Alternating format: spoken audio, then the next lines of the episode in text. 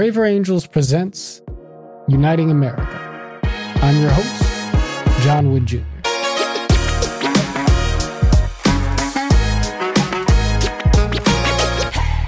In this episode, I speak with popular YouTuber, media entrepreneur, and political commentator Kim Iversen, also former co host of The Hill Rising. Now, Kim is no longer a co host of The Hill Rising, owing to a controversy involving an interview that aired on the program featuring uh, Dr. Anthony Fauci. Kim was the network's leading critic of our COVID response, and yet she was suspiciously absent from that episode, leading her to resign in protest. You'll hear a bit more about that shortly.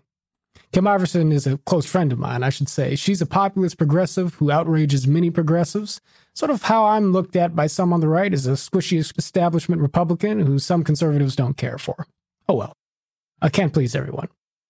But Kim and I both agree on the need for representatives of our political and public health establishment to engage their critics and not hide from the American people. At Braver Angels, we have sought to bring such leaders to the American people directly and you'll get a taste of that in this episode as we cut away from our talk with Kim for a moment to bring you an excerpt of a Braver Angels debate event with Dr. Francis Collins, President Biden's chief science advisor and former head of the NIH. In talking about Dr. Fauci, however, as well as Kim's disdain for our COVID response, the Great Resets, and other things, it's the establishment versus populist paradigm itself that I sought to engage Kim on most in this episode. Populism, whether left or right, is a concern to many observers. But I do think that within the populist spirit of American politics, we can actually find clues to some of the common ground that can actually unite us in a way that transcends left and right. There are a lot of things that make me say that. You'll hear us give voice to some of it in this discussion. But here's an anecdote that illustrates the point. I have a friend and mentor named Harry Boyte. Harry is a professor of public work at Augsburg University. His father was the only white man on the board of the Southern Christian Leadership Conference, and as a teenager, he worked on the ground organizing poor whites in the South for Dr. King. In the spring of 64, while helping organize a citizenship school in St. Augustine, Florida, now the citizenship schools were where many of the foot soldiers of the movement were brought up in civics and nonviolence, he visited a fellow civil rights organizer who had been jailed just outside of town. When Harry had stepped out of the jail, however, he found himself surrounded by a half dozen members of the Ku Klux Klan. They accused him of being a Yankee and a communist, to which Harry responded by saying, You got all that wrong. I love black Americans and Southerners, but I ain't no communist. I'm a populist. I believe that y'all are being used. You're being tricked by the big shots. You should be on our side. Harry had frozen them in their tracks. He didn't expect him to say that. The leader of the small band thumbed the straps of his overalls for a moment and finally responded by saying something like, There's something in that. now, I don't think those KKK members joined the civil rights movement, but they did let Harry go on his way. So, why do I bring up that story? Dr. King died trying to bring together poor white and black people in this country.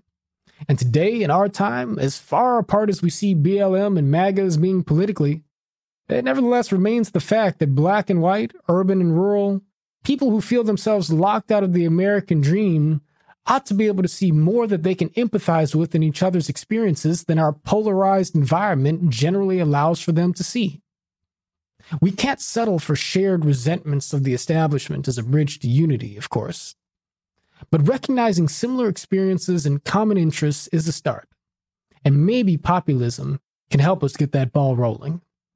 In any event, I was grateful for this conversation with my dear friend Kim, and I'm grateful that you get to hear it. So without further ado, Kim Iversen.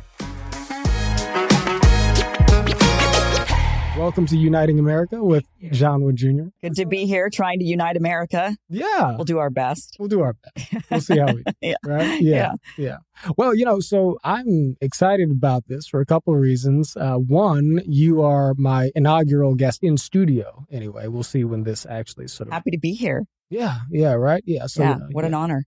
Yeah, to well, be the first. Well, right, indeed. To unite America. Right. And you know, I felt I felt good about that because I, you know, I you and I are at this point kind of kind of old friends. Yeah. Know? Yeah, I, I, at what point is it classified as old friends? Like, is it because we're old? No, that's what or... I meant. That's what I, I, have no idea how long we've been friends. Yeah. We're just old right. people who happen to be friends. Oh, right. Yeah. So we yeah. are old friends. Yes. Yeah, that's right. And so, you know, I mean, the, you know, there's a little bit of a vision behind uh, this this podcast, and it is to sort of have deep conversations that explore sort of like deep fault lines in American society, in American politics, but to emerge as friends at the end of it, if at all possible, right? And so, well, we might end up enemies at the end of this, right? No, true. no, we it, won't. It, it might, of course not. Might backfire, but I feel like we've got a pretty good record. Yeah, you know, the friendship's going pretty strong. It is, So- and we've always known we're we're politically bit different, so mm-hmm. I, Yeah. we, we've been able to manage through that. So far, Yeah, so far, yeah. We'll put it to the test. Yeah, and you even married me. I did. Yeah, not did. like in the way you know, not in the way of Mhm. not not that we're married. No, no, no. But it's nice to let the confusion linger for a second. Yeah. No, we. Uh, I presided. Yes, over, you're over the Kim officiant Iversen's- at my wedding. Yes, I, I was. which thank I you. Very Mhm. very excellent. Uh, beautiful wedding. Mhm. Yeah, you did a fantastic job. now I got a whole side career available. That's right. so. If you want to be an, I, I will attest to your Mhm. abilities Mm. as being an officiant and your children as well. If I told you if you wanted to have them be professional Mhm. uh, ring bearers and flower girls, and Yeah, you've got yeah. an entire industry Mhm. within your family. Yeah, definitely. I'm hiring them out as wedding yeah, and your wife is as a bridesmaid. She was my bridesmaid. So yeah, the Mhm. whole the whole family should be Mhm. in a catalog. Yeah, yeah, Yeah. There, there you go. So now that now that the the Wood Iversen family, you know, uniting uh, is has been has been clarified. Yes. Um, let's get to something that I think is deep division in in American political life. Well, actually, let me put it to you this way. I wanted to have you on to talk about something that I think doesn't always announce itself as the sort of most salient division in American political society, but I think that you could easily argue that it is.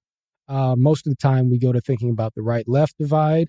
We might go to thinking about the sort of left uh, black white divide, racial divisions, maybe religion, secular, so on and so forth. Um, but I think that you can easily argue that there is sort of a populist establishment divide Yes. in American politics that transcends party in some serious way. At this point in time, yeah. So I want us to get into that subject, but before we do, I do want to know, you know, one, do you agree with that assessment? It sounds like you do. And two, where do you see yourself in that kind of, you know, spectrum of things? Because I was interested in having you talk to the subject because I think a lot of people sort of look at you as look at you as a populist. Yeah. I'm wondering if that label sits right with you and just sort of how you would describe that divide. Yeah, um, I, I mean, I do consider myself a populist. I've come from traditionally the left end of the Mhm. spectrum. I would consider myself an independent at this point. Uh, I do think that the greatest divide right now in America is actually that populist establishment divide without people really realizing it. I think a lot of people haven't been able to quite um, label it. They don't fully understand. You know, they, they don't know it's the populist establishment. They just know there are people they agree with and people they don't agree with and it's and they're not they, they haven't been able to categorize it quite yet i think most people you're right think about things from a left right perspective but a lot of people right now are becoming very confused because they're hearing people from the other side of the aisle that are echoing many of their same sentiments so they're thinking wait a minute but i always thought i disagreed with republicans but now here i am agreeing with sarah palin that julian assange should be given complete uh, that he should be completely pardoned, that they should just, he doesn't even need to be pardoned. They should just drop the charges against him. They should just let him, you know, free Assange. That's something that even now Sarah Palin is saying. And she is somebody who is a Republican, somebody who I never really agreed with in other aspects. But suddenly I find myself agreeing with her. I find myself agreeing with people like Matt Gaetz on similar issues when it comes to Snowden and Assange, when it comes to the establishment war, anti-war positions. Um, you know, somebody for, for myself, somebody who's always been, I was a Bernie Sanders supporter, Mm. came from, you know, I was, I, the only party I really ever registered for was Green Party. I was never Mm. a Democrat or anything, Okay. but, but I would Right. vote mostly Democrat if I were to vote. Um, that changed. That's completely changed at this point. I don't think I'll vote for a single Democrat at this point going forward for a, a long time. Mm. But, um, yeah, I do think that there is this divide that is more populist versus the establishment. And the establishment is, I think, using a lot of the, um, a lot of cultural issues to try to divide us, to get us to, to, to remain distracted on that populist versus the establishment. Cause that really is, you know, the establishment is like the old guard. I want to say like the, the modern or a new age monarchy in a way mm-hmm. where it's we've got these elites and they're running the system, they're running the show. They give us this sense of a democracy, but in the end, we're not really deciding on a lot of the biggest, most important things that we should be deciding on, like war, for example. That is supposed to be something that we, the people, delegate Congress to vote on. They haven't, they don't declare war anymore. They find every other way to go around it. And so they never have to actually cast a vote and then be held accountable to the people.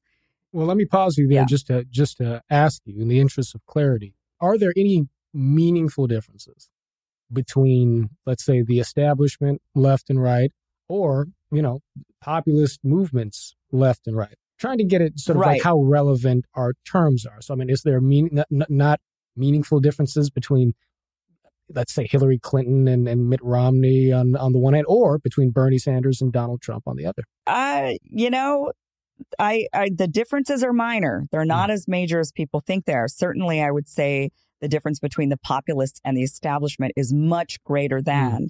the difference between right and left populists with each other or the difference between right and left establishment with one another. Mm. Uh, those are minor differences. I would say that on the establishment side of things, the left right establishment between Mitt Romney or Hillary Clinton, I have a difficult time figuring out where they actually are different fiscally, maybe a bit a bit different. Mm-hmm. You know, Hillary Clinton will maybe vote for more more programs mm. for the people with a lot of earmarks for her donors.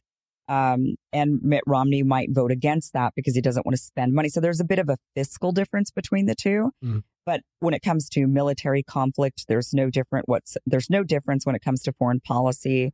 There's no real difference. Um, you know, as much as they try to play against each other on the culture war, and they say, mm. you know, one side says, well, the other, one's a racist, and the other one says, well, no, the you know they're the real racists. I mean, everybody kind of slings right. this back and forth at one another.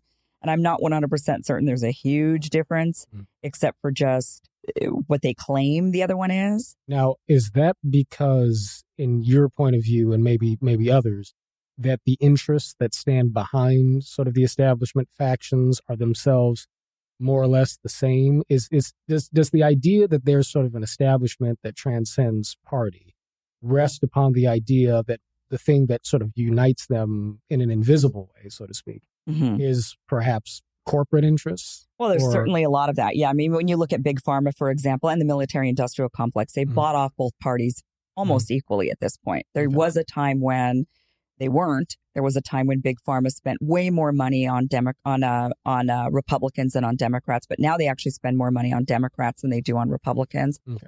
Same thing with the military industrial complex. It used to be way more Republicans, but now it's shifted. So certainly the I, I think that has been the the difference. I think there was a time when maybe the Democratic Party was a bit more populist. And there was a time in history when the Republican Party was more populist back when you go back to um, Teddy Roosevelt's era. But through time, the big corporate interests have been able to buy off both sides pretty equally. I mean, there are some differences. Like, of course, you've got Planned Parenthood buying off the Democrats way more so than NRA buying off Republicans, right? Mm. They don't give any money to Democrats, the NRA. Uh, Planned Parenthood doesn't give any to Republicans, or if it is, it's, it's it, very minor. I don't think there is any though. But so you've got these like culture war issues that are definitely keeping those two establishment sides divided. Mm. But beyond that, fundamentally, they're exactly the same in every other way. They do just vote a little bit differently fiscally. Mm. Obviously, Republicans tend to be more for states' rights. They want things done on the state level. Democrats want things done on a on a federal level.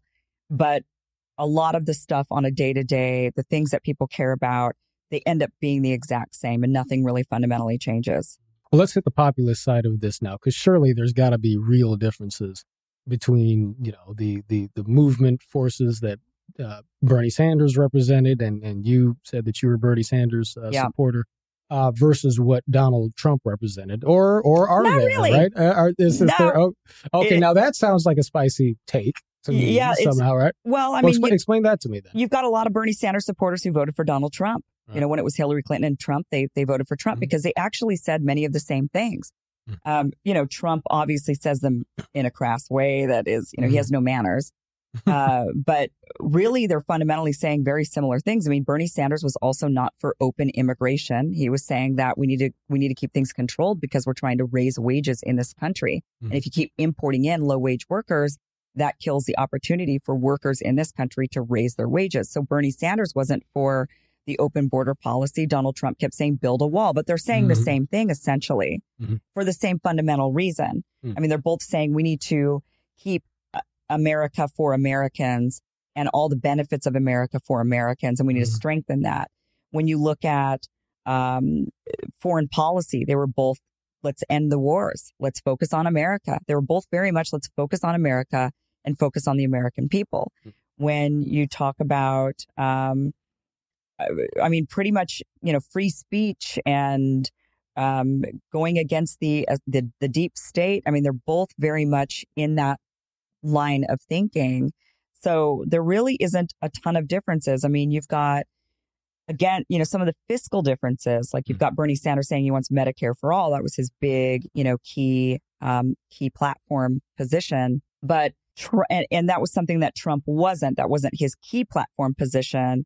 But he didn't necessarily, uh, he didn't disagree clearly with lowering the cost of medical, of medical, um, uh, of everything. I mean, in fact, under his presidency is when they made it to where there had to be transparency in the costs of medical. So mm-hmm. if you were to, you know, they need to tell you how much procedures are going to cost in advance. You should be able to call, you need to see price lists right. under his presidency. Price lists are now made available for your procedures and medicines. Under his presidency, it was deregulated that you would be able to import drugs from other countries. Mm. So there was a concerted effort from the Trump campaign to also lower the cost of medical in unconventional ways that were against the establishment. That's the difference because mm. Trump wanting to import drugs from Canada, let's say, and allow that to happen. Mm-hmm. That was against what the medical big pharma wanted. They want to control the prices here in the United States. They don't want you to be able to get medicines for cheap out of Canada. Mm-hmm. Now, Bernie Sanders might say, now he was doing that. He was for that as well. But Bernie wants the cost of actual medicines in the United States to lower by, by saying we need to be, have, uh, allow the government to negotiate mm. the drug prices, right? right. Mm. Um, so they both were going for those lower drug prices, mm. just in slightly different ways of doing it. However, they were both against the establishment on that. The establishment did not want that. They wanted to control the prices themselves. They want to be able to price gouge you.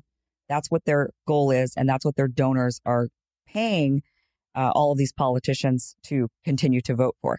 Now, would left and right uh, populists have a difference of opinion on this healthcare subject in particular?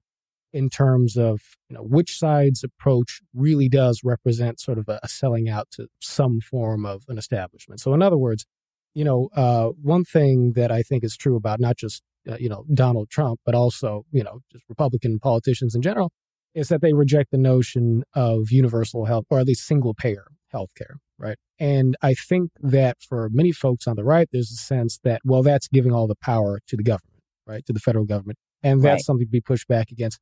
Whereas, you know, I would imagine, you know, Bernie Sanders, or we know Bernie Sanders, and folks on the left would tend to say that anything short of that is some kind of a capitulation to the corporate, to big pharma, but also to just sort of the corporate healthcare industry uh, in in general. Is that not a fundamental sort of division between populists on the left and right, or do you see that as less relevant than some of the other things? I think that the left side of that has shifted a bit uh, mm. after the pandemic. Mm. So I would say that that that was absolutely the big fundamental divide is that one side would say, I don't want the government to fully control. I want there to be options. That's why the big question in every single presidential debate kept being, um, would you eliminate private insurance? They kept asking mm-hmm. that. Would you eliminate it? Right, right. Giving people no option other than the government controlled health care. Mm-hmm. And that was something that was a big concern for the populace more on the right. They wanted the Medicare for all option. I mean, most Americans do believe that there should be some form of medical for everybody.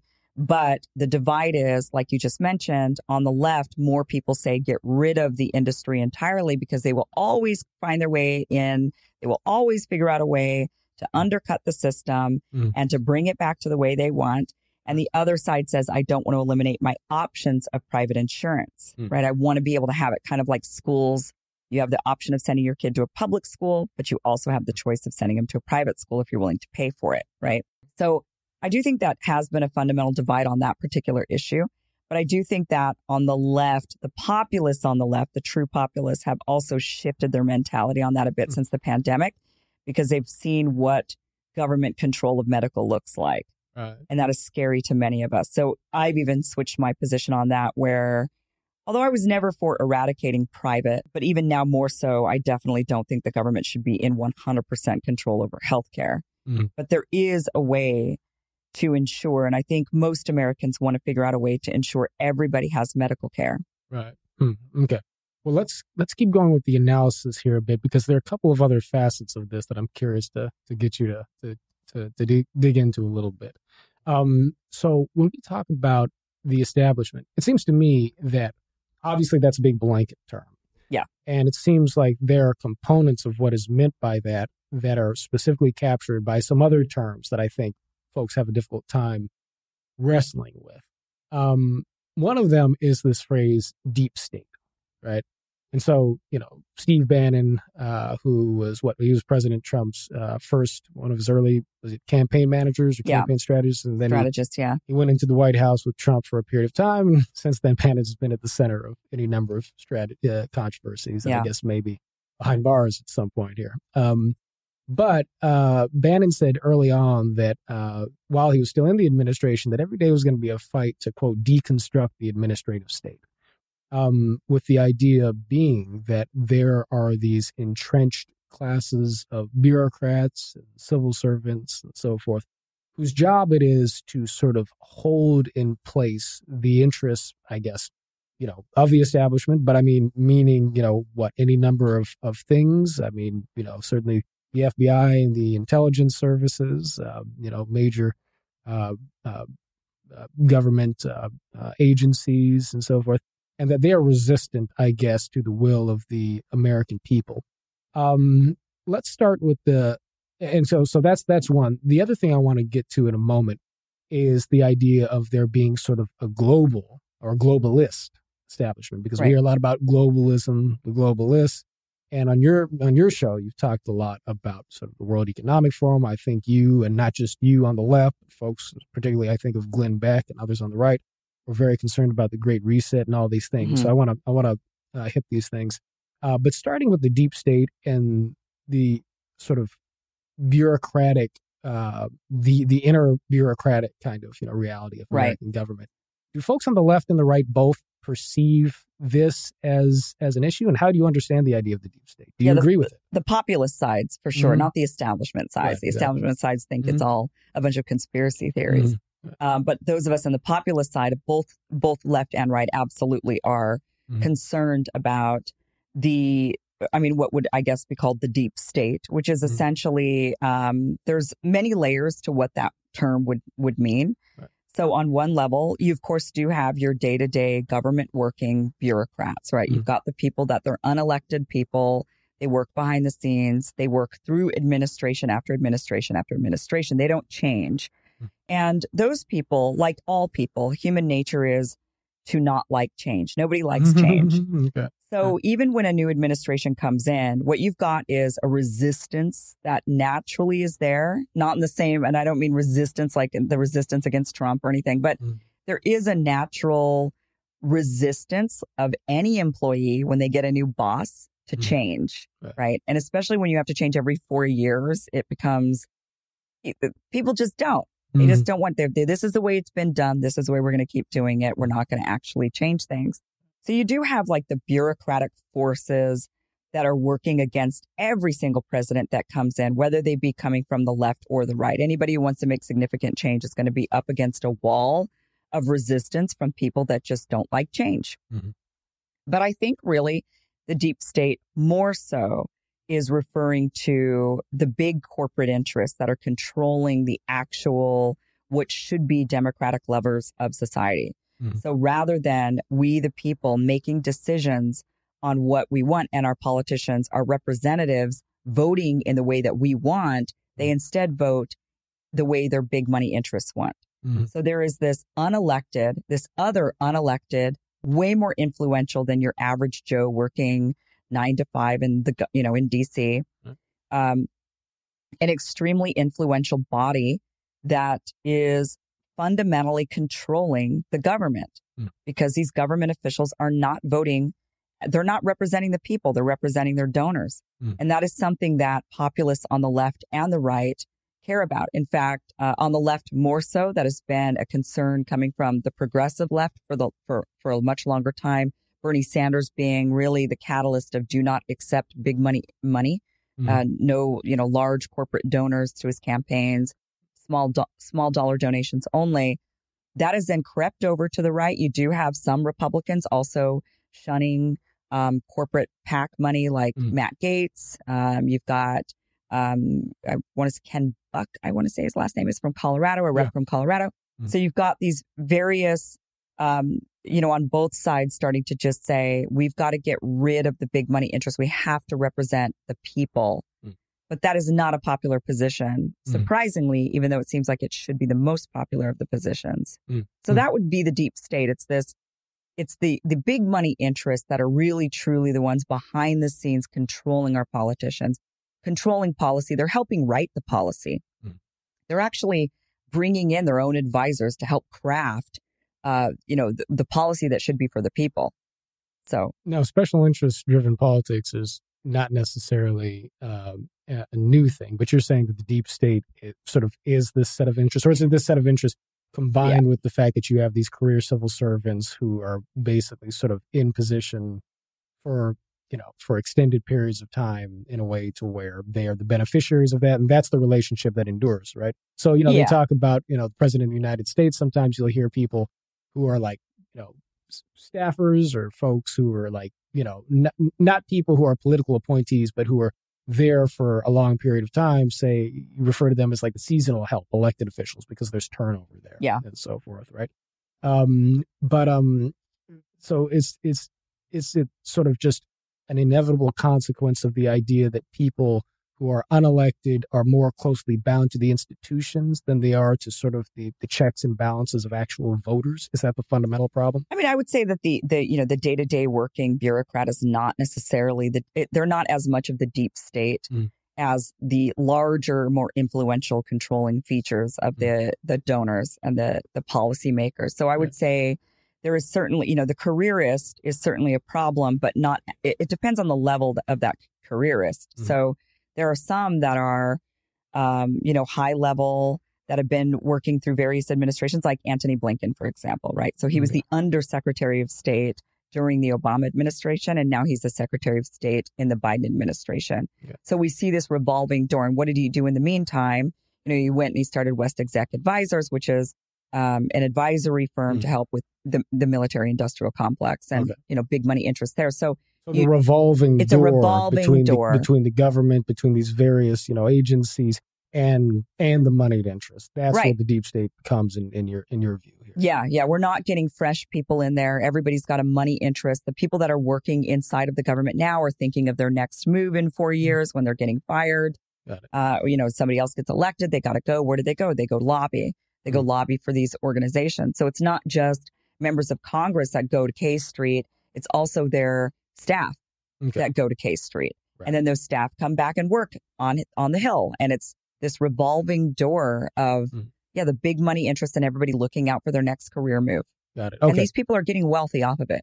So that starts to fill it out for me a bit more here. Uh, can can can you connect that to this other piece, which I find interesting, which is sort of the globalist kind of piece. So I think that I think that for many folks, I, I hear this, you know, I I hear so much of this on the left and the right about the establishment in general and things that I mean I hear the term deep state I think more on the right but I hear a lot of things on the left that seem to be pointing in the same direction. Yeah. Um on the right at least I certainly get the I certainly hear people talking about sort of I mean, I, I, think we all kind of like got familiar with the phrase like New World Order, you know, kind right. of a while back and so forth. That has got like this Illuminati ring to it and so forth. It seems that but, way, but but yeah. but but so many people really are concerned about uh, something that right now is is well, there's a particular phrase that's sort of in vogue at the moment called the Great Reset, which comes out of conversations taking place at the World Economic Forum. Well, they call it the Great Reset. Yeah, right. They call, yeah, it, call yeah. it the Great Reset. They have right? an entire website dedicated right, to right, it. Right, right, precisely. Uh, and now that that but that phrase is now being understood as sort of an agenda of sort of international elites, um, you know, at the forum, but I think manifest in, in other places, um, aimed at fundamentally fundamentally transforming the ways in which sort of political and economic society work and that you know perhaps entities like you know the, the folks at uh, the World Economic Forum, the United Nations, uh, and high level international politicians are taking advantage of current crises, particularly you know the pandemic, through policies like lockdowns and so forth, to begin to sort of re-engineer uh, the way uh, global society works in general, and certainly sort of you know uh, Western industrialized society, right, and, and American society. Um, one, I'm curious to know, like, is that a reasonable kind of just high level description of what people perceive? And second, do you do you see there as being sort of a global kind of establishment that we should be concerned about in, in this way? Yeah, I mean, absolutely. It's the same. And does that make you a wild-eyed conspiracy theorist? I, uh, yeah, well, people call me that. So, I mean, uh, you know, even though it's flat mm-hmm. out said by the World mm-hmm. Economic Forum, I mean, they mm-hmm. they proudly proclaim this this stuff. They actually say you will own nothing and you will be happy. Mm. They actually say you will own nothing, you will have no privacy, mm. and you will have never been happier. Mm-hmm. They flat out say that. That is not something that, I mean, you could go through the World Economic uh, Forum's Twitter account and find those phrases. You can read articles that are published in Forbes and in other places where they detail this out of what that would look like in the year they project like 2030 or 2035, mm. where you will own nothing and you will be happy and you'll be monitored by uh, whoever, you know, you'll, you won't have privacy. You will be monitored and it'll all be okay. Everything will be fine. Just do what you need to do. Just, you know, don't go against the government and everything will be just fine. Mm-hmm. They don't quite say that last phrase, but they say everything else mm. very blatantly to our faces. So they're not hiding this. This is not a conspiracy theory. They tell us mm. and they're saying what their goal is, what their stated goal is to create basically one world government mm. where rather than us being divided it would be similar to the United States, mm. but United Nations in a way, right? Mm. Where it's United countries coming together and there's one governing body and all of the people in the entire world live by the same set of rules. And I think that this kind of stemmed from, and this is where you get into the, you know, the conspiracy theories of population control because this, um, or depopulation, because really what this kind of stemmed from was the rapid increasing of the global population. I think in my, when I was calculating it out, I think in my dad's lifetime alone, so he's like 75 years old, I think the world population has tripled since he was born, mm. the global population. I mean, that's, yeah. that's in one person's lifetime. That's, we're, we're breeding like rabbits, right? I mean, we're mm. really, um, increasing. And so there is definitely a concern by some that when you get too great of a population, it's too difficult to control, mm. right? Too, too difficult to keep order when there's too many people involved. They could rise up and they can easily overtake you, right? so they can, they can overthrow you. So there is this sort of idea that we've got to get everything under control. We've got to, we've got to maintain order as we increase this massive population. Mm. Okay. And and some people then think, or maybe even lower the population. Is it kind of ironic because we're talking about? I mean, when we're talking about sort of the, the World Economic Forum in particular, you're talking about a gathering of very wealthy people in general. Well, right? um, yeah, many of them are very. You know, the the people that are invited to Davos mm-hmm. are mm. extremely wealthy technocrats, mm. oligarchs, and uh, politicians who mm. may or may not be wealthy. Right. And if they're not wealthy now, they will be wealthy later. I mean, that's kind of usually how it works in politics, unfortunately. So yeah, there's a lot of high level people that are, uh, you know, you've got people in positions of power that are, that are, you know, Justin Trudeau's of the world. Mm. Um, you know, the people, uh, J- uh, Jacinda Ardern down in New Zealand, very much involved in the World Economic Forum. And they're people in positions of leadership. And then they're mingling and they're mixing with the people who have all the, po- who have all the money. So you've got the power of the government mixed with the money people. They get together and they um, they're in a club and it's a very big club that is running much of the western world and they have an agenda and that agenda is that they want to reconfigure the way our society looks the way we consume the way we interact the way we interact on a global level. So they and they're very blatant about their agenda. They don't they they want it to be where we don't own anything but the corporations own everything. Okay. And then we just rent everything from the corporations. Right. Um, you know, they, they do have this concerted agenda or, or, you know, I think a fair assessment is that a lot of people point towards communism and say that it's really kind of going more towards a communist model mm. or like the China model. Is this international socialism? Is that more or less what it boils down to? I mean, I, I something a little bit more. Yeah, I wouldn't use those. Ter- yeah, it's more new. I wouldn't use those terms necessarily. Like, you know, it's not really communism or socialism. It's not either of those things, but it's something that would be akin to it in that you don't personally own anything. Everything is rented to you or borrowed, um, mostly rented to you, and it is owned though by technocrats mostly. Okay. And well, they don't really specify, to be honest, who owns it, but you could just kind of assume it must be the technocrats, like Jeff Bezos of the world, mm. that are already running so much of it. Got it. Okay.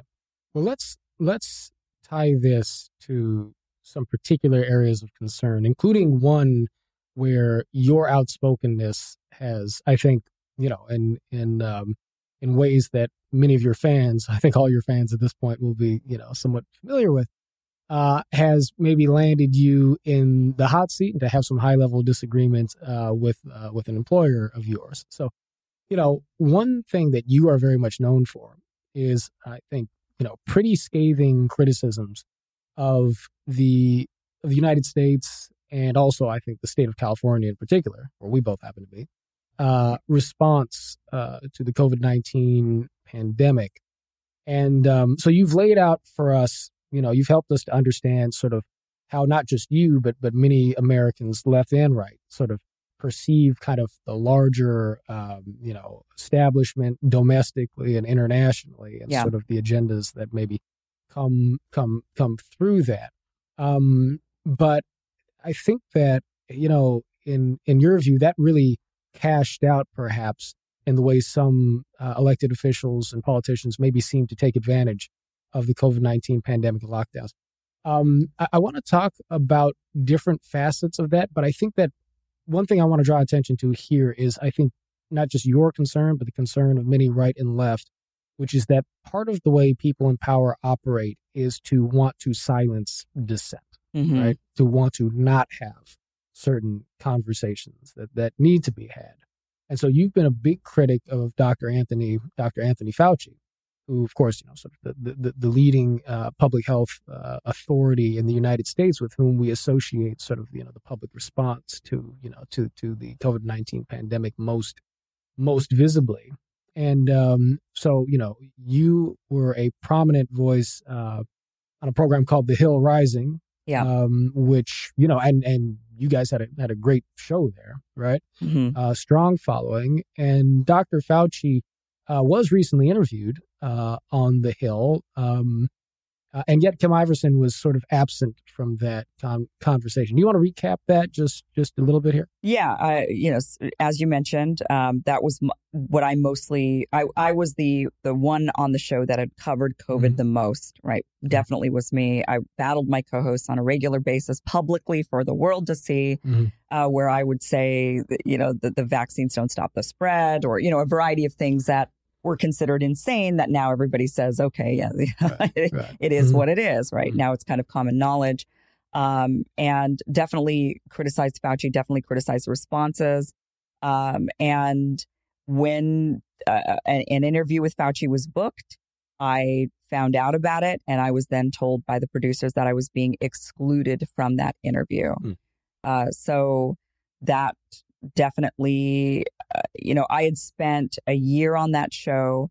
I left my, I didn't leave totally my independent show that I had going, but definitely put a big pause on it and mm-hmm. was was working on the hills rising and um yeah i told my followers prior to joining that program that even though it was corporate media that i was not going to be controlled by corporate media that yes i was going back to the big mean machine of corporate but mm that they were allowing me to say what I wanted to say, that they were not holding me back. And so as long as that was the continued, so as long as that that continued, then I would stick around. Mm.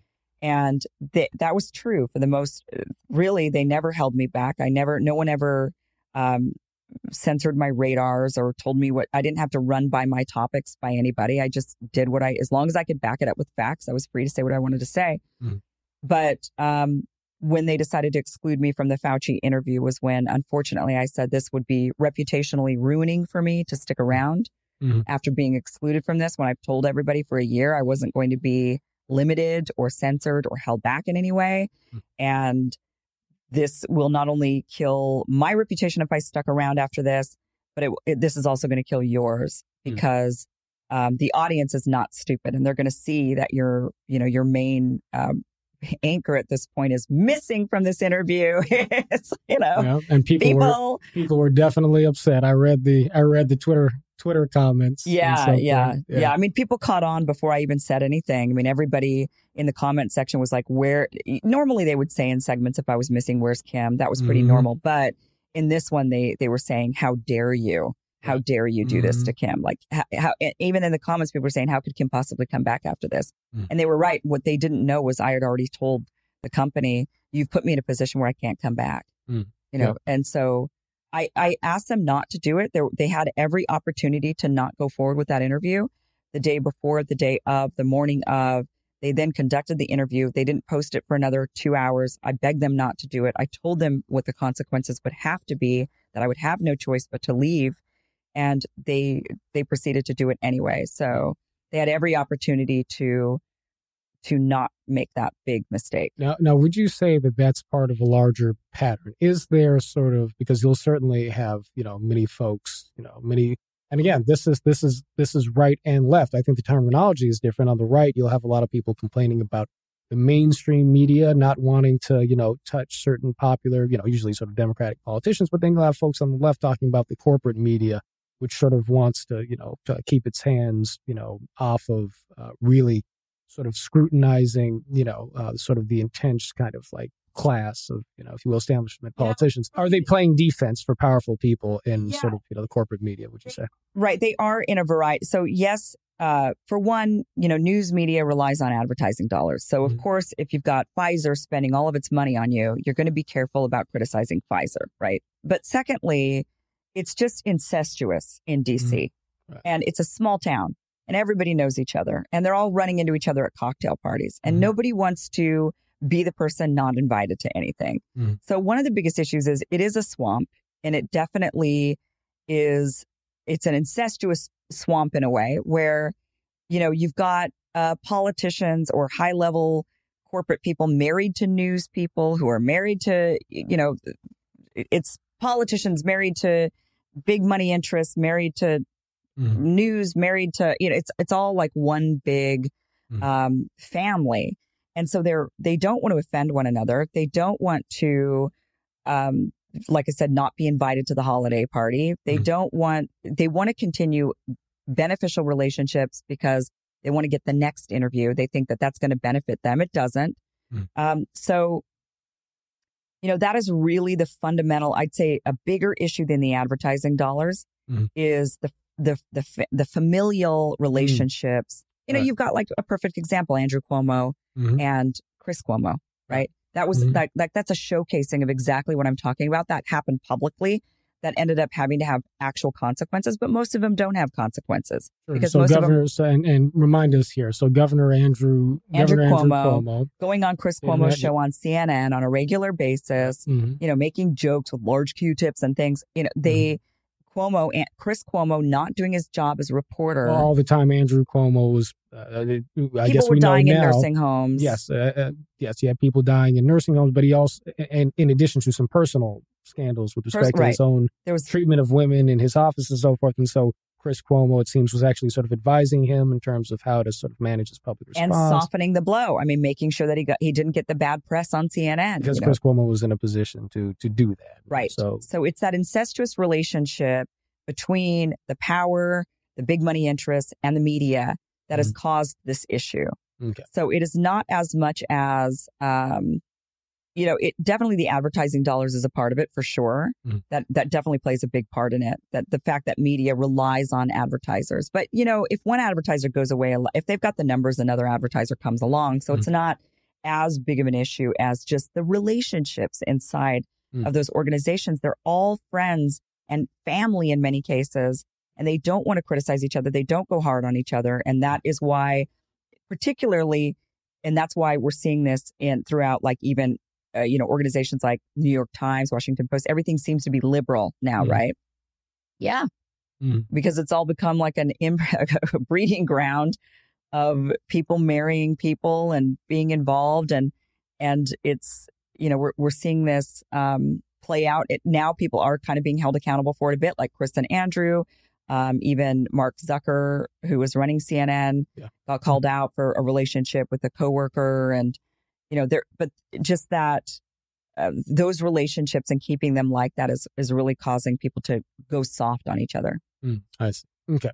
All right. So let me let me try and do let me try and do this. Um, now you are somebody who's looked sort of you know very uh, I think very deeply at a lot of avenues of real or perceived corruption in American politics in ways that you know I would I would fully admit like your your insights in a lot of particular area areas sort of you know outstrips outstrips mine. Um, I do think of myself as being an institutionalist uh, in in a real way. I say that not thinking of myself at all as being like an anti-populist. You know, I do feel like democracy is about the will of the people. Um, but I do feel like you know you need sort of strong institutions in a complex society uh, because we have to do so many different things. And I think that ideally, we would have people in every sort of part of American society, institutionally speaking, trying to serve a function for the common sort of welfare, right? So, mm-hmm. I mean, mm-hmm. if you're if you're in the law, you ought to be concerned with justice. If you're in the academy, you ought to be concerned with with truth. If you're in Congress, you ought to be concerned with representing uh, representing the will of the people. Mm-hmm. So let me try and give like you know something of a defense of like the institutional classes and well, the establishments and so forth and so forth. But before you do that, just to know, you know, populists aren't anarchists. Right. Mm-hmm. I mean, we're not against institutions. Mm-hmm. It's right. just who's controlling the institutions. Right. Right. Yeah. Yeah. Exactly. Okay. Well, actually, so let me so let me let me challenge you with a question here because I see what you're saying about the the relationships that get sticky and problematic, so to speak. Right. Yeah. Um, but you know, one of the reasons why. So to jump back to the deep state for a second, you know, um, it used to be a period of time in American history where all of these, were you know, positions within the government were satisfied through political appointments, right? And mm-hmm. you'd have a new administration come in, kick everybody else out who was there before, bring in a whole new crop of people.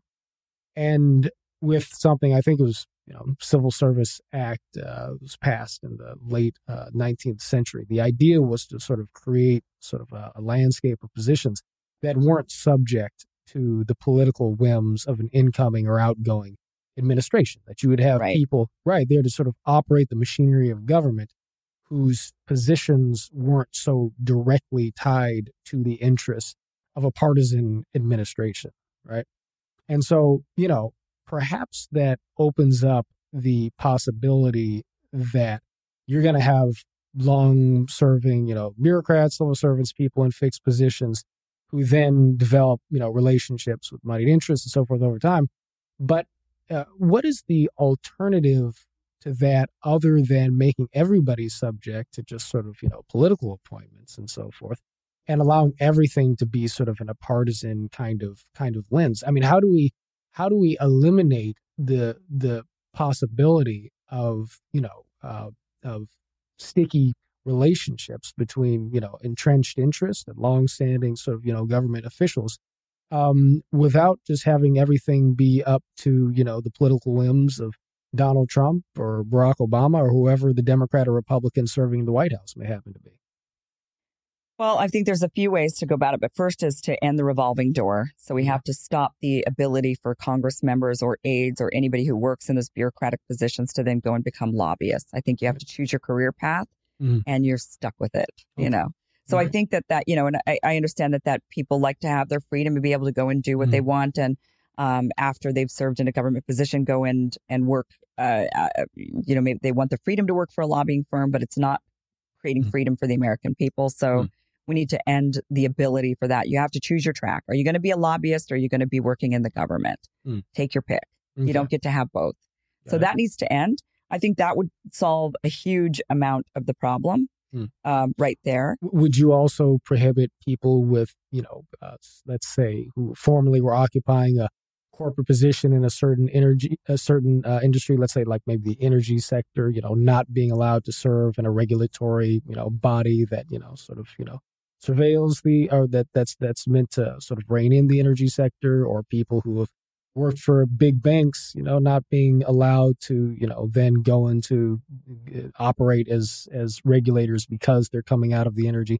Would the revolving door be shut in that in that instance as well? Because you can always Right. argue that you know people in uh, people who are operating the regulatory mechanisms of government might benefit from having had some experience within the industries, and that is sort of a practical reason for there being a little bit of back and forth between the two. Uh, yeah, I mean, you could certainly make that argument. I think that when it comes to the regulation, the bigger problem isn't people coming from the industries. It's so much as the politicians are having these industries as their donors. Okay. So Mhm. if you are on the the the committee to regulate banking, you shouldn't be then going to fundraisers where there's a bunch of bankers giving your can your your campaign a bunch of money. Okay. So Gotcha. you shouldn't be allowed to take any donations whatsoever from any entity that is in the that is connected to the industry you are regulating. Mm. So Mm. the regulation comes from the politicians. So that that I would say is that funding needs to end. You Mm. cannot go and and seek out massive amounts of funding from the industry you're regulating. So you think that campaign finance reform is a necessary Yes. part of strengthening the credibility of our institutions because it would help affect that separation between the money classes and the elected officials Yeah. and therefore the people they point the the appoint that they appoint the policies that they enact. Yeah, we need to make sure that our politicians are working in the best interest of the American people. And mm-hmm. part of that does include businesses and mm-hmm. corporations. Of course, you know, we need to have a strong economy. So they need to be represented as well, but that's why it needs to be neutral. It needs to be the politician, the representative is seeing things from all angles, getting information from those career, you know, aides that are there through administration after administration who then just gives advisement and says, here's the information. Mhm. You know, this is what this, thi- this is what would potentially happen if you put this regulation on these corporations. This is what would happen if you didn't. And Mm. this is how it benefits the people. This is how it hurts the people. This is how it benefits the corporation. This is how it hurts the corporation.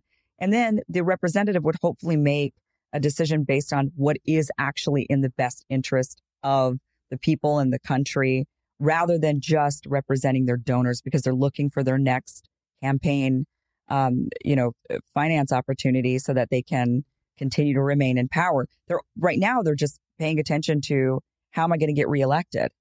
Right. Okay. So maybe even term, you know, term limits is definitely another another option. Um, but I don't think that solves the problem because a lot of times what happens is these politicians then go and they revolve into a lobbying position or sit on the board of one of these companies, Mm. and then they go and they call their friends who they served with in Congress for years, and they say, "Hey."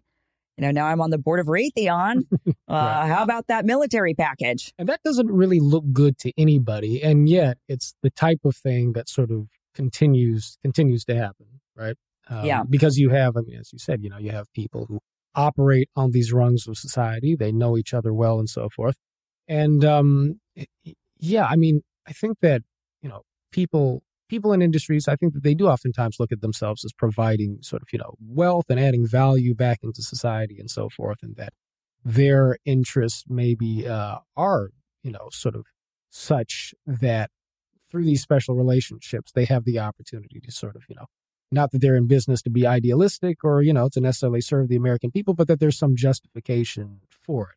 But at the same time, it makes it very difficult for people to sort of trust the culture of government when these are the relationships that kind Right. of, you know, animate what's what's going on. So you've been shining a light on that basically Yeah. your whole career. Right. Yeah. Well, yeah, Mhm. since I've been doing my independent uh, media Mhm. stuff, but also I I don't think it's a bad idea to maybe like eliminate Washington D.C. in a way. Uh, Okay. You know, That's not a radical statement.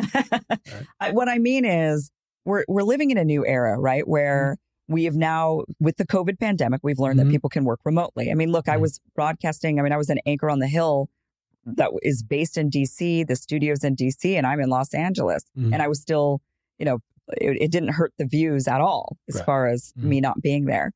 Uh, so we can all work remotely. I think that there is maybe something to be said for these politicians, these bureaucrats, these uh, getting away from each other Mhm. and not having the ability to mingle and marry and have, like I said, those incestuous relationships between the industries. So tell tell me how does that manifest in or does that does that problem show up in our response to COVID-19? What was what, what were your big beefs with the way that was handled you know, either through the public health establishment in general, the state of California in in particular.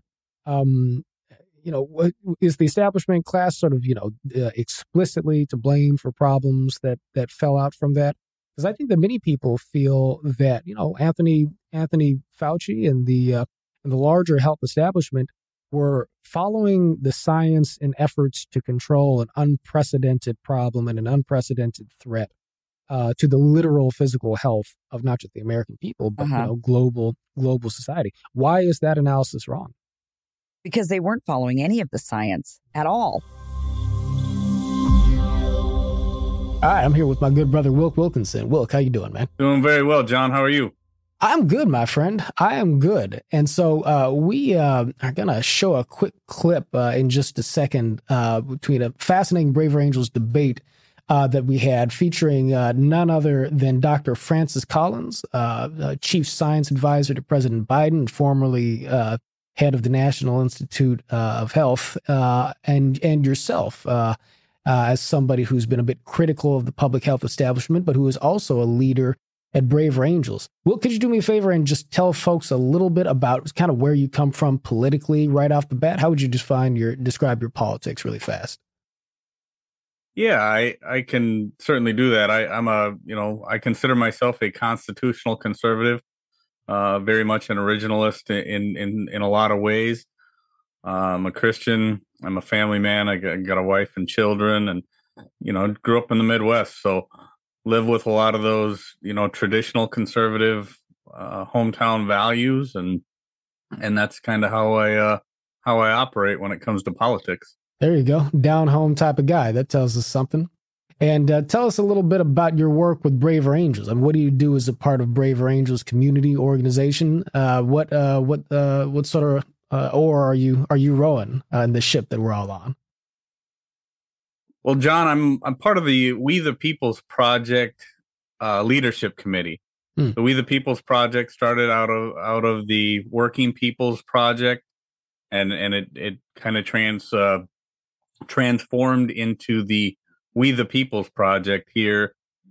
And what it was was it's a uh, it's kind of a project within Braver Angels where it gives people the opportunity, people who who are seldom spoken to but often spoken of. So it gives those people a voice at the microphone. It gives them people an opportunity to speak their mind, get their feelings out there, get their their their opinions and their mindsets heard when they otherwise probably wouldn't have. That's right. And we know that the voices of working class Americans, like you said, are often overlooked in our discourse. And so that's a big reason why at Braver Angels, we do the best that we can to uplift folks uh, coming from a working background because we know that they are driving uh, so much of American society and need to be a major part of the conversation. And I think that one thing that's true of a lot of working class Americans, uh, Wilk, is that a lot of folks are skeptical of sort of the political establishment in general. And I think many working folks were also very skeptical about sort of the uh, public health establishments and the government's response to COVID 19. Did you share any of that skepticism? Oh, absolutely. I've been outspoken uh, about it since since the very beginning. I've been talking about it on my podcast and uh, and other special recordings and and different things for oh probably I think the first time I ever recorded anything being outspoken against the government's response to the pandemic was probably May of 2020. I mean, it was it was very early on, and uh, yeah, I I share that skeptic uh, skepticism wholeheartedly, John. It's it's been one of those things I look at and and I, I may not look at it the way that that some do with with you know the kind of animosity, thinking that other people had some kind of ulterior motive Hmm. But I, I, definitely think that the government's response to this pandemic has probably one been one of the largest and and most um, most brutal mistakes that our government has ever made, and and, and most most heinous intrusions upon individual liberty that's ever happened in the history of our country. And yet, in spite of that intense, uh, in spite of that intense feeling, uh, you were willing to talk to and communicate with, and I think kind of establish a bit of a friendship uh, at this point uh, with Dr. Francis Collins, who I mean, really, let's let's face it, uh, Fr- Dr. Collins is is one of the leading figures in the public health establishment, and we're about to see a clip of the two of you uh, in in dialogue as part of one of our Braver Angels debates. But what is it meant for you to be able to sort of have a rapport with Dr. Dr. Collins? Do you consider him to be sort of you know a, a, a fair dealer uh, on this on this uh, question? I mean, how is it how has it impacted you to be able to sort of have a bit of a interaction with somebody who obviously was in a position of responsibility for public health at the highest level? Well, quite honestly, John, I, I think of Dr. Francis Collins now as a dear friend. Him and I have had several conversations since the beginning of this project. Uh, something, I mean, a complete honor for for somebody like me uh, to to be able to get involved in a project so closely with somebody like Dr. Francis Collins, somebody who led the NIH. Um, he's obviously got an incredible history and the things that he's done for the medical community, health, and, and just humankind all together mm. ha- has been absolutely incredible. And yeah, do I consider him a fair dealer? Absolutely. Um, we we disagree vehemently upon some of the things that that have happened since the onset of this pandemic but uh, coming at this from completely different sides of the topic and being able to enter into that conversation and completely different backgrounds but but to develop a friendship and and it's been absolutely incredible and uh, we still don't agree on on most things with with regard to the government's response to the pandemic but uh, there are some things that we found common ground on but most importantly we found the common humanity between the two of us and, how we interact and how we have those discussions. Well, it's going to defy people's expectations to imagine that people starting from as far apart the chasm of disagreement as you two are when it comes to these sorts of issues can find their way to this deeper level of human trust and even common ground on some of the issues that, that really matter. But then again, defying those sorts of expectations is what we do at Braver Angels. So without further ado, let's roll the clip. The personal story about my own experience dates back to November of 2020. That was, of course, in the throes of the worst of COVID 19, where we were desperately needing interventions, therapeutics, and especially vaccines. Many of us working 100 hour weeks were doing everything possible to accelerate the process of developing and then rigorously testing the vaccines that might save lives. And there was a certain evening where the results of a very large scale trial uh, of the vaccines were going to be revealed because they had been blinded up until that point. I didn't dare to really hope that the results would be all that good because most vaccines fail. But when the results were unveiled, the efficacy of this vaccine turned out to be 95%, well in excess of anything that any of us had dared to hope for. And the safety record was remarkably good. And I will tell you quite honestly, I cried that night and I also gave thanks because this was an answer to prayer. And I thought there in November of 2020, we're going to lick this virus. We're going to be able to send it packing. And this, I think, will be seen as one of the great science triumphs of our generation because this happened in just 11 months. But then what happened? People did get vaccinated, but a lot of other people didn't. I look first at everything through the lens of liberty. And you know, because of liberty and, and people's desire for liberty, we created here in the United States the best country that has ever, that has produced more freedom, more opportunity, more greatness for more people than any other country on this planet in the history of mankind. And that can only be done, that can only be done with a government that trusts the people and the people trusting the government. Okay. So with that said, a lot of people have said at times I may be an anti-government person. I'm not anti-government. I'm anti-big, over-intrusive government. And, and that's what we saw during this pandemic. During this pandemic, we saw the government lay down a heavy hand on the people of this country in a way that they've never done at any other time in our history let's go ahead and move to questions. I see Dr. Collins. Go ahead and unmute and ask a question to me. Uh, Madam Chair, uh, the speaker, my friend Oak, uh, has made a very good point about the way in which public health recommendations have sometimes been applied in ways that did great economic harm uh, to individuals. Um, does the speaker think that was primarily because the public health system was misguided or that the politicians uh, took their recommendations and applied them in an irrational way? All right. Go ahead, Wilk. I do believe that the government and the politicians and the media in large part played a huge part in mis um, misapplying. I, I can't remember the word uh, uh, the former uh, speaker used, but used used that advice and counsel and used it in in, uh, in in a lot of times. I believe they used it in a nefarious way, uh, very much so on the media's part and, and certain politicians. Absolutely. I do think a lot of what we have been wrestling with when it comes to public health is this balance, as was brought out in the questionnaire, uh, between individual rights uh, and community needs. And this also comes down to this question of what is freedom? Uh, is it all about rights or is it also about responsibility?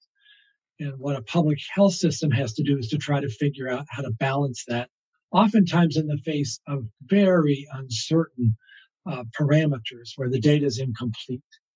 You almost have to figure out what's the value of a human life. If you thought that by imposing something that is going to cause a lot of people unhappiness, uh, you could save a few hundred lives, wouldn't you feel like you had to do it anyway? But of course, you should ask the community whether they agree with you on that and not just decide that you know. Uh, that's where the tension comes in. And I, I don't know if that's completely been captured in a lot of the debates about the way in which public health decisions have been made. Even lockdowns. Remember, Donald Trump supported a lockdown because it was thought to be in spring of 2020 the only way that we were going to save potentially tens of thousands of lives. Turned out not to be very effective. We know that now, but we didn't know that then. I mean, they actually threw out their own science from the window. I mean, we have so many times Anthony Fauci saying statements like previous infection mm. giving natural immunity. That has always been a known thing. But suddenly with this one virus, it suddenly wasn't a thing. Mm. You know, this one time, like, how is that? That his entire career as somebody who is pushing, you know, how old is he now? 85 years old.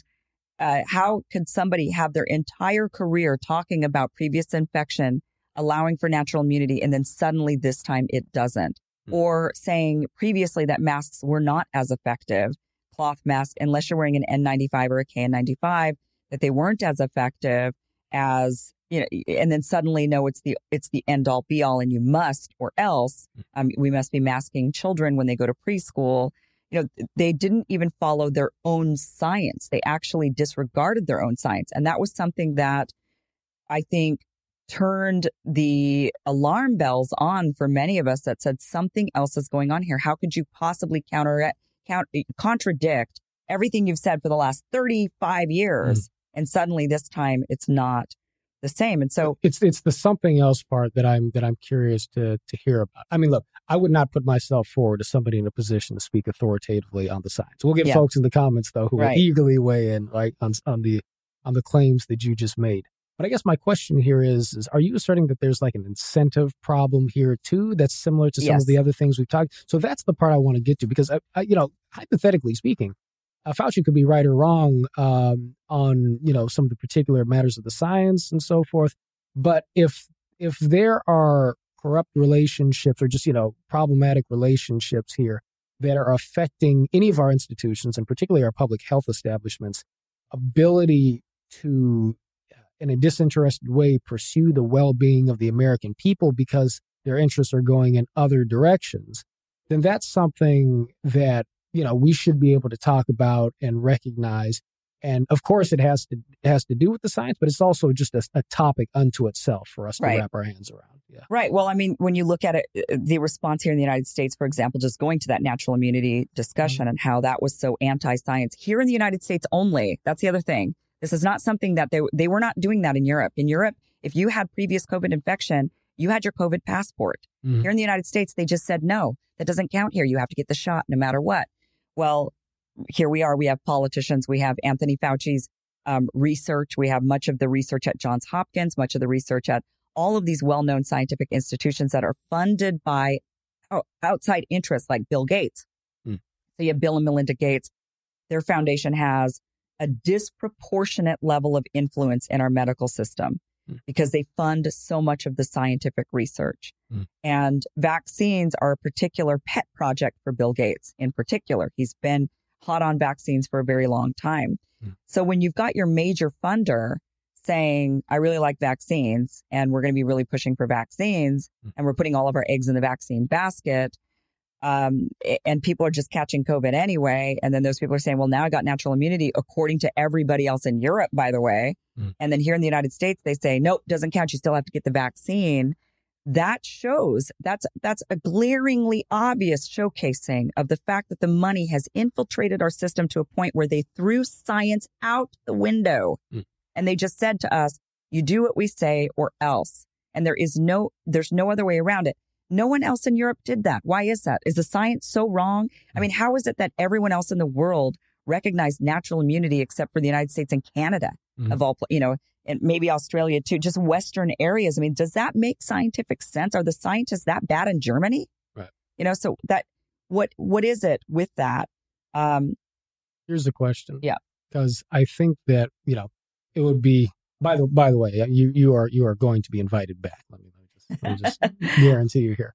Um, because no, and, and and the reason I say that is just because I think a lot of what's missing are conversations, and you know, at Braver Angels we exist to sort of try and facilitate this that allow for us to take all of the various sorts of you know claims that we have about what things that people are saying that are wrong or possibly even ill motivated, whether it's on the basis of you know sort of you know political interest or tribalism or what have you, and and show people, you know, in the back and forth, like how these conversations, you know, uh, sort of bring the points together in a way to where we can actually see what's true because we're comparing perspectives rather than just right. having all the conversations in a vacuum. So one thing, for instance, that we've that we've done is um, we've had uh, uh, Dr. Francis Collins uh, engage in some programming with us where he's talking to skeptics, uh, people who are you know within Braver Angels community who do not trust the public health establishment, right? right?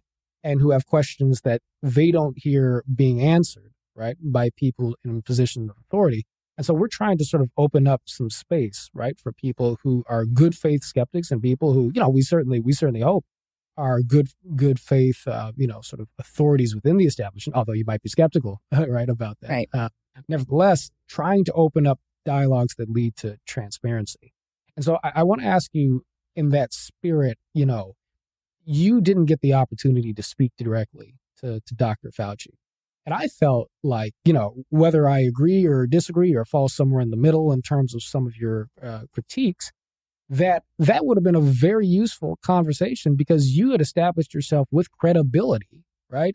Uh, with your followers, and you got a very large audience, and it's not just on the left; it's folks on the right too. You're actually kind of a bipartisan voice, right? in your in your populism, you know um, it would have been an opportunity for somebody who people listen to to channel their skepticism directly towards Anthony Fauci in a way that would have given him an opportunity, if he's got the answers to the questions, to sort of like help assuage people's doubts a little bit. And unfortunately, didn't get uh, we didn't get that that opportunity.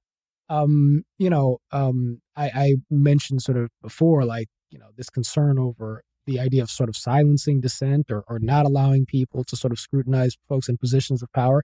Is that one of the major failings here? Not just that things happen that you might disagree with, but that people like you perhaps, you know, didn't quite get the opportunity to, le- to, to level the criticisms because maybe there was a desire to limit the opportunity for for scrutinizing the policies oh, yeah. and people in power. Yeah, I mean, people were deplatformed, censored. I mean, mm-hmm. my first videos when the pandemic first hit, and I was doing segments on the lab leak theories. Mm-hmm. Um, I did a segment on myocarditis.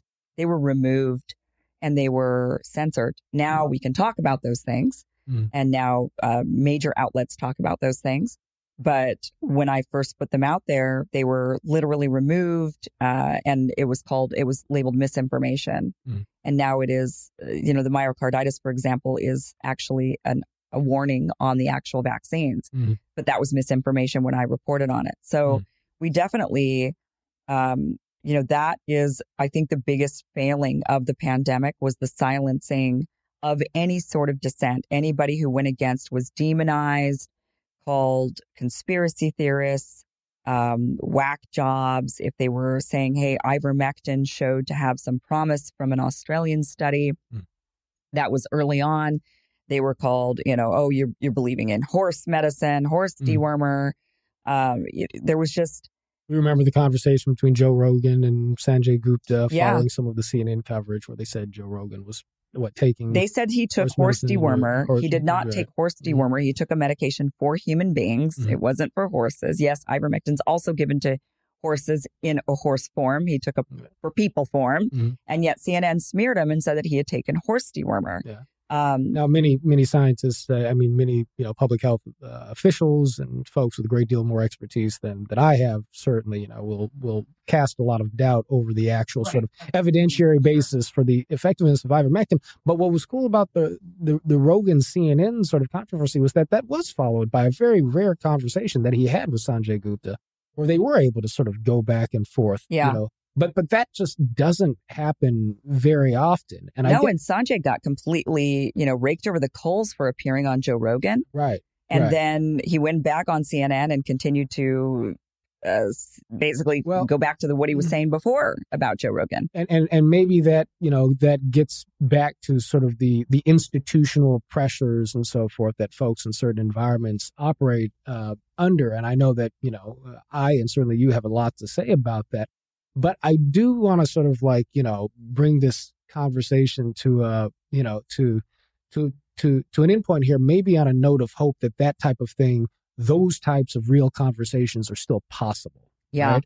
And it's hard to, to make it happen perhaps on the highest level. But the amazing thing about what you've done and what we're seeking to do here at Braver Angels uh, is that, you know, through, I think, our own independent ability to sort of create networks and platforms and so forth to sort of raise the voices of the American people, um, raise our own voices, right? Uh, we actually don't have to, don't necessarily have to wait for like the institutions and the establishment and so forth to give us permission to have the conversations we want to have, we need to have. And hopefully, you know, that can create a, a culture of interaction, you know, that allows us to challenge each other, not from the vantage point of wanting to destroy each other politically, but to actually just get to what the truth is, right? So we can hold each other accountable for the sake of, you know, for the sake of the American people and to be able to solve, you know, real, real problems. So I guess, I guess my, my last sort of question to you here is, you know, um, if we were to do that, would there be greater hope for a society in which we could actually trust our institutions again? If people in positions of power were to not be so afraid of perhaps some of the criticism that they would get or some of the hard questions that they would get to be able to engage people, you know, would that would that make it easier for us to move in a direction of depolarizing America and getting back to the point where people trust their institutions again? I mean, we definitely need to have conversation with one another and to mm-hmm. learn from one another. I would say more than like holding each other accountable, I would say learning from one another and mm-hmm. listening to each other. Um, and we don't have that opportunity as much because unfortunately, the mechanisms for getting our voices out there are controlled mm-hmm. by the big tech companies that decide on their, you know, quote unquote community guidelines. Mm-hmm. And so we have to, we are unfortunately beholden to that um, and we do have to tiptoe around their rules. There's mm-hmm. no way around that. So, but I do think that there's, there is, when, when all of this happened and there was a lot of censorship going on and there was a lot of shutting down, like YouTube, for example, shutting down like videos like mine and so many people and deplatforming so many people who had questions about not just the pandemic, but a variety of different subjects. Um, other companies cropped up like Rumble right? Mm. So now Rumble is growing really fast because it's a platform that is not silencing those conversations. They're not silencing the questioning, the debate, the conversation, the, you know, what people are thinking. If they're not going with the establishment line, they're not shutting down that conversation. So we're seeing rapid growth of that platform, for example, and many other platforms like it. And we're also seeing the establishment um, those organizations shifting. You know, we're seeing CNN, believe it or not. I mean, I can't believe it. Sometimes I turn on CNN lately And I'm surprised they're actually pushing back. They're asking questions. Mm. They're pushing back on the, um, like, uh, I watched um, one of the anchors question Rochelle Walensky, and she was actually pressing her and Mm. pushing back. And that was something that wasn't happening before. Well, that change happened because CNN saw that it failed with CNN Plus. People Mm. are not trust trusting of CNN anymore. Mm. They don't believe in it as a true media organization. Um, they are needing to regain the trust, and the way they're doing it is they are saying we need to be uh, less in one direction. We need to actually open up conversation and actually push back. It, it, then it's it's scary to me that reporters are so malleable that they could just take barking orders from somebody at the top and then they behave the way they're supposed to, whether they're supposed to lean one way or be more or push back the next day or something. And look, you know, we also saw my time at the Hill for an entire year where a, a corporate media company allowed me to push back every single day. They allowed me to push back. It's true, and and and and, and a lot of people were struck by that because I think that people weren't used to seeing seeing that. You know, yes, in a in a reputable sort of corporate, you know, owned uh, media platform, a voice like yours, you know, populist, radical, according to according to some folks, uh, but sharp and and and pointed. Um, you know, really asking um, really asking questions with a with a directness that people weren't used to hearing in a platform like that. And I was laughed at by my co-anchors. You know, Mm. I was often laughed at. I was ridiculed. They tried, you know, there were times when they would go to management and talk about me and say, Mm. we got to get rid of this conspiracy theorist. She's bad for the brand. Mm. And ultimately, at the end, one year in, they all shifted and they were all saying the same things I was saying. Mm. Because I wasn't the one who was wrong all along. I mean, that is just the reality of it. As I was actually following the science, I was following the data, and I was reporting on it like a person should if you're in the news business. Right. And I, and, and sadly, that was met with laughter and ridicule by a lot of others in the news business who ultimately are now the ones being sort of laughed at and ridiculed for being so wrong and just being willing to spout the establishment line or what they're told without really truly looking into it, doing their job as a reporter, as an investigator, as a news person, Hmm. truly digging into that data. But we are seeing that, you know, there, at least for that year, now things changed, ownership and management changed. I think that's had a lot to do with why I, uh, why, you know, I was prohibited from interviewing Fauci. Hmm. Um, I think they moved more in establishment direction, unfortunately. But there was a, a window where, and, and to be honest with you, part of it was because there was no management for that year. There, you know, Hmm. it was like I see you got in with the babysitter. Was, I got uh, it right. out- yeah, there was, out it was door. yeah, it was really, you know, it was in flux. The old the Mhm. old owner had sold it. A new owner had come in, but the new owner hadn't really quite taken over yet. They didn't Mhm. really know what to do with it quite yet. So there Mhm. was a period of transition. And I was in that corporate media space during a period of transition. And I basically got to take advantage of that transition when, yeah, the adults weren't in the room. Gotcha. And so I got to say whatever I wanted to say. Well, Kim, you and I met originally five or six years ago or so. You know, we're not that old, really, you know. um, and I met you in a debate uh, with my friend Nick Hancock, who's Yeah. a leader of the Republican Liberty Caucus in Los Angeles. Um, and the very first thing uh, I learned about you was that this is somebody who's not afraid to give her opinion, but she's also not afraid to defend it. You know, and that she's somebody who's willing to do so in a way that you know, really is fiercely uh, defensive of, of the truth as she sees it, but without trying to make it personal, you know? And, And, Nick is uh, great too, by the way. You know, that was that was um, when we did meet, and Nick and I debated each other at Mhm. that. On I think it was um, it was uh, an abortion debate, right? It was a It was. women's, yeah. It was. That's right. And he Mhm. was on one side, and I was on the other of that. And you know, what's interesting is that Nick, uh, he's reached out to me several times since then, Mhm. and we've we've chatted a few times. And you know, he's also one of those people that can that bridges the divide. Mm. That he, when he agrees with you, he's willing to say, "I Right. agree with you on this, and you're doing a great job." Right. And he's reached out to me over the last couple of years during the pandemic to say, "I, th- you're doing awesome. I Mm. really glad to see you, you know, getting out there and and telling, you know, and Yeah. representing a different side." that Mhm. wasn't being represented at all in media. And so, you know, there is this, um, there are people coming together from both Mhm. sides that are truly uh, wanting to have the conversation and in agreement and wanting to see more, uh, just more of the ideas out there. And a lot of people tell me, I don't agree with you, but I like hearing what you Mhm. have to say. Right. And we should be able to have more of that. That's right. Some people are always looking for an endpoint to conversations in our politics. But honestly, in democracy, the debate always continues. And the question is, is as the conversation uh, evolves, uh, are we evolving too? So I hope we can continue the conversation with you, Yeah. Kim Iversen. Thank you for having me. This has been fun. Thank you for joining me. So the government is bamboozling both sides. So it's going to have to be the people to come together to push forward toward a better government. Alrighty. And with that, Mr. Newsom is thanked. I think we can all agree with that. Absolutely. And I just want to commend uh, Mr. Newsom on the Braver Angel spirit there. Um, I appreciate that. And uh, it's a good thing for all of us to follow. So I'm now looking for a speech in the affirmative. And I think we will go to Ms. Iversen. Kim, go ahead and unmute yourself. You have four minutes.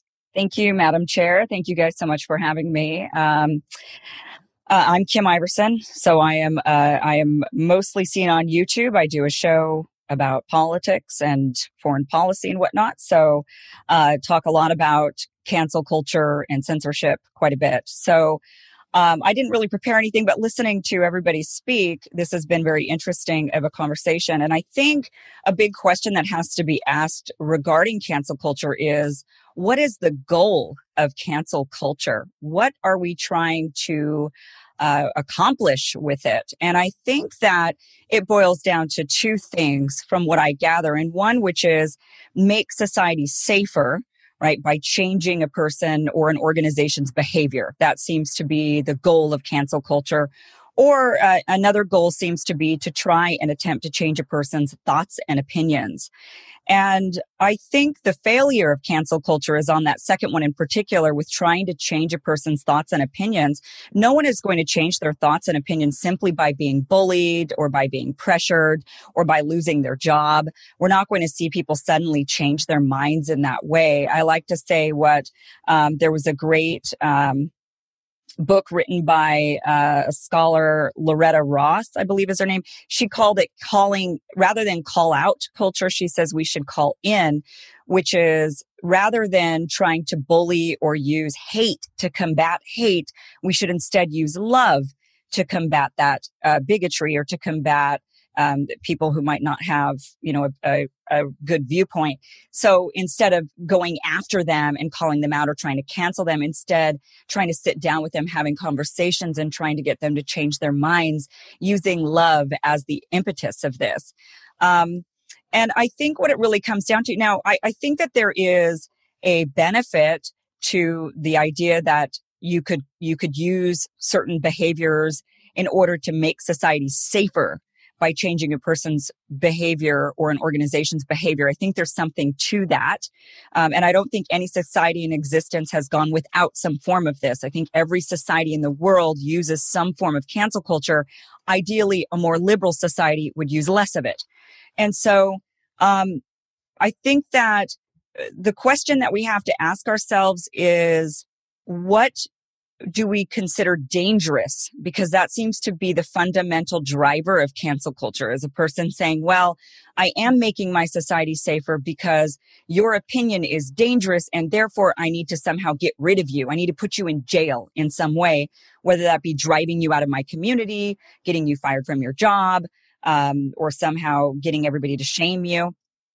Um, I think that, you know, we've, we've reached this point where we've said, now your opinion is dangerous rather than just your behavior. And, um, and I think we need to distinguish between what is truly dangerous thought and what isn't dangerous thought. Um, a personal example, my dad told me about this story. I'm from Boise, Idaho, grew up and it's pretty predominantly white. And it was more so, although I'm half Asian, but when my dad was growing up, it was really more white. And he was saying that the first time a black family moved into his neighborhood, somebody had actually gone to their front lawn and burned a cross in their front lawn. And what resulted, and this was in the 60s, and what resulted from that was the community of Boise did not tolerate that type of behavior, viewed it as dangerous, and ran that person out of town who did that um, to that family. And so you know, I think in an example like that, we do need to ha- be able to run people out of town. We do need to be able to put people in sort of a jail in, in a way when something is not illegal. But at the same time, when it's a thought or an idea like J.K. Rowling, for example, an idea that should be discussed, we have to decide how dan- what is dangerous? Is it more dangerous to cancel and not have the discussion? Or is her opinion so dangerous we must completely shut it down? Thank you, Madam Chair. Yes, very interesting. We'll take a first speech in the affirmative from Dr. Francis Collins. Dr. Collins, go ahead and unmute. You have five minutes. Thank you very much, Madam Chair. Good evening to all of you. Yes, I am here in my personal capacity.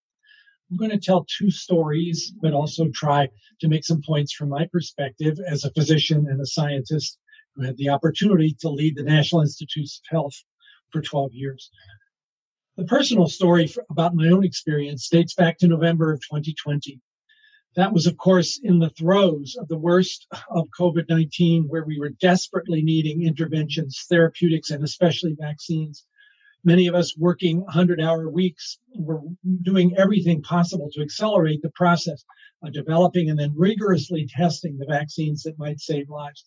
And there was a certain evening where the results of a very large scale trial uh, of the vaccines were going to be revealed because they had been blinded up until that point. I didn't dare to really hope that the results would be all that good because most vaccines fail.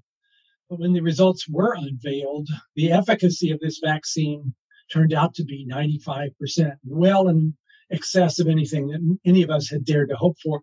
And the safety record was remarkably good. And I will tell you quite honestly, I cried that night and I also gave thanks because this was an answer to prayer. And I thought there in November of 2020, we're going to lick this virus. We're going to be able to send it packing. And this, I think, will be seen as one of the great science triumphs of our generation because this happened in just 11 months. But then what happened? People did get vaccinated, but a lot of other people didn't. My next personal story comes from August of 2021 not that long ago.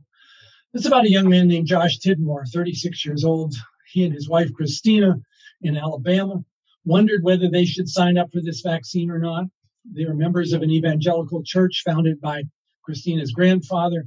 And there was a lot of skepticism about whether this was something that was really important or not. And they were young and healthy. And so they decided to pass this up, especially after they saw some social media postings that made it sound like maybe this wasn't safe after all. Unfortunately, then they both got sick. Christina got well pretty quickly, but Josh got sicker and sicker, ending up in the ICU.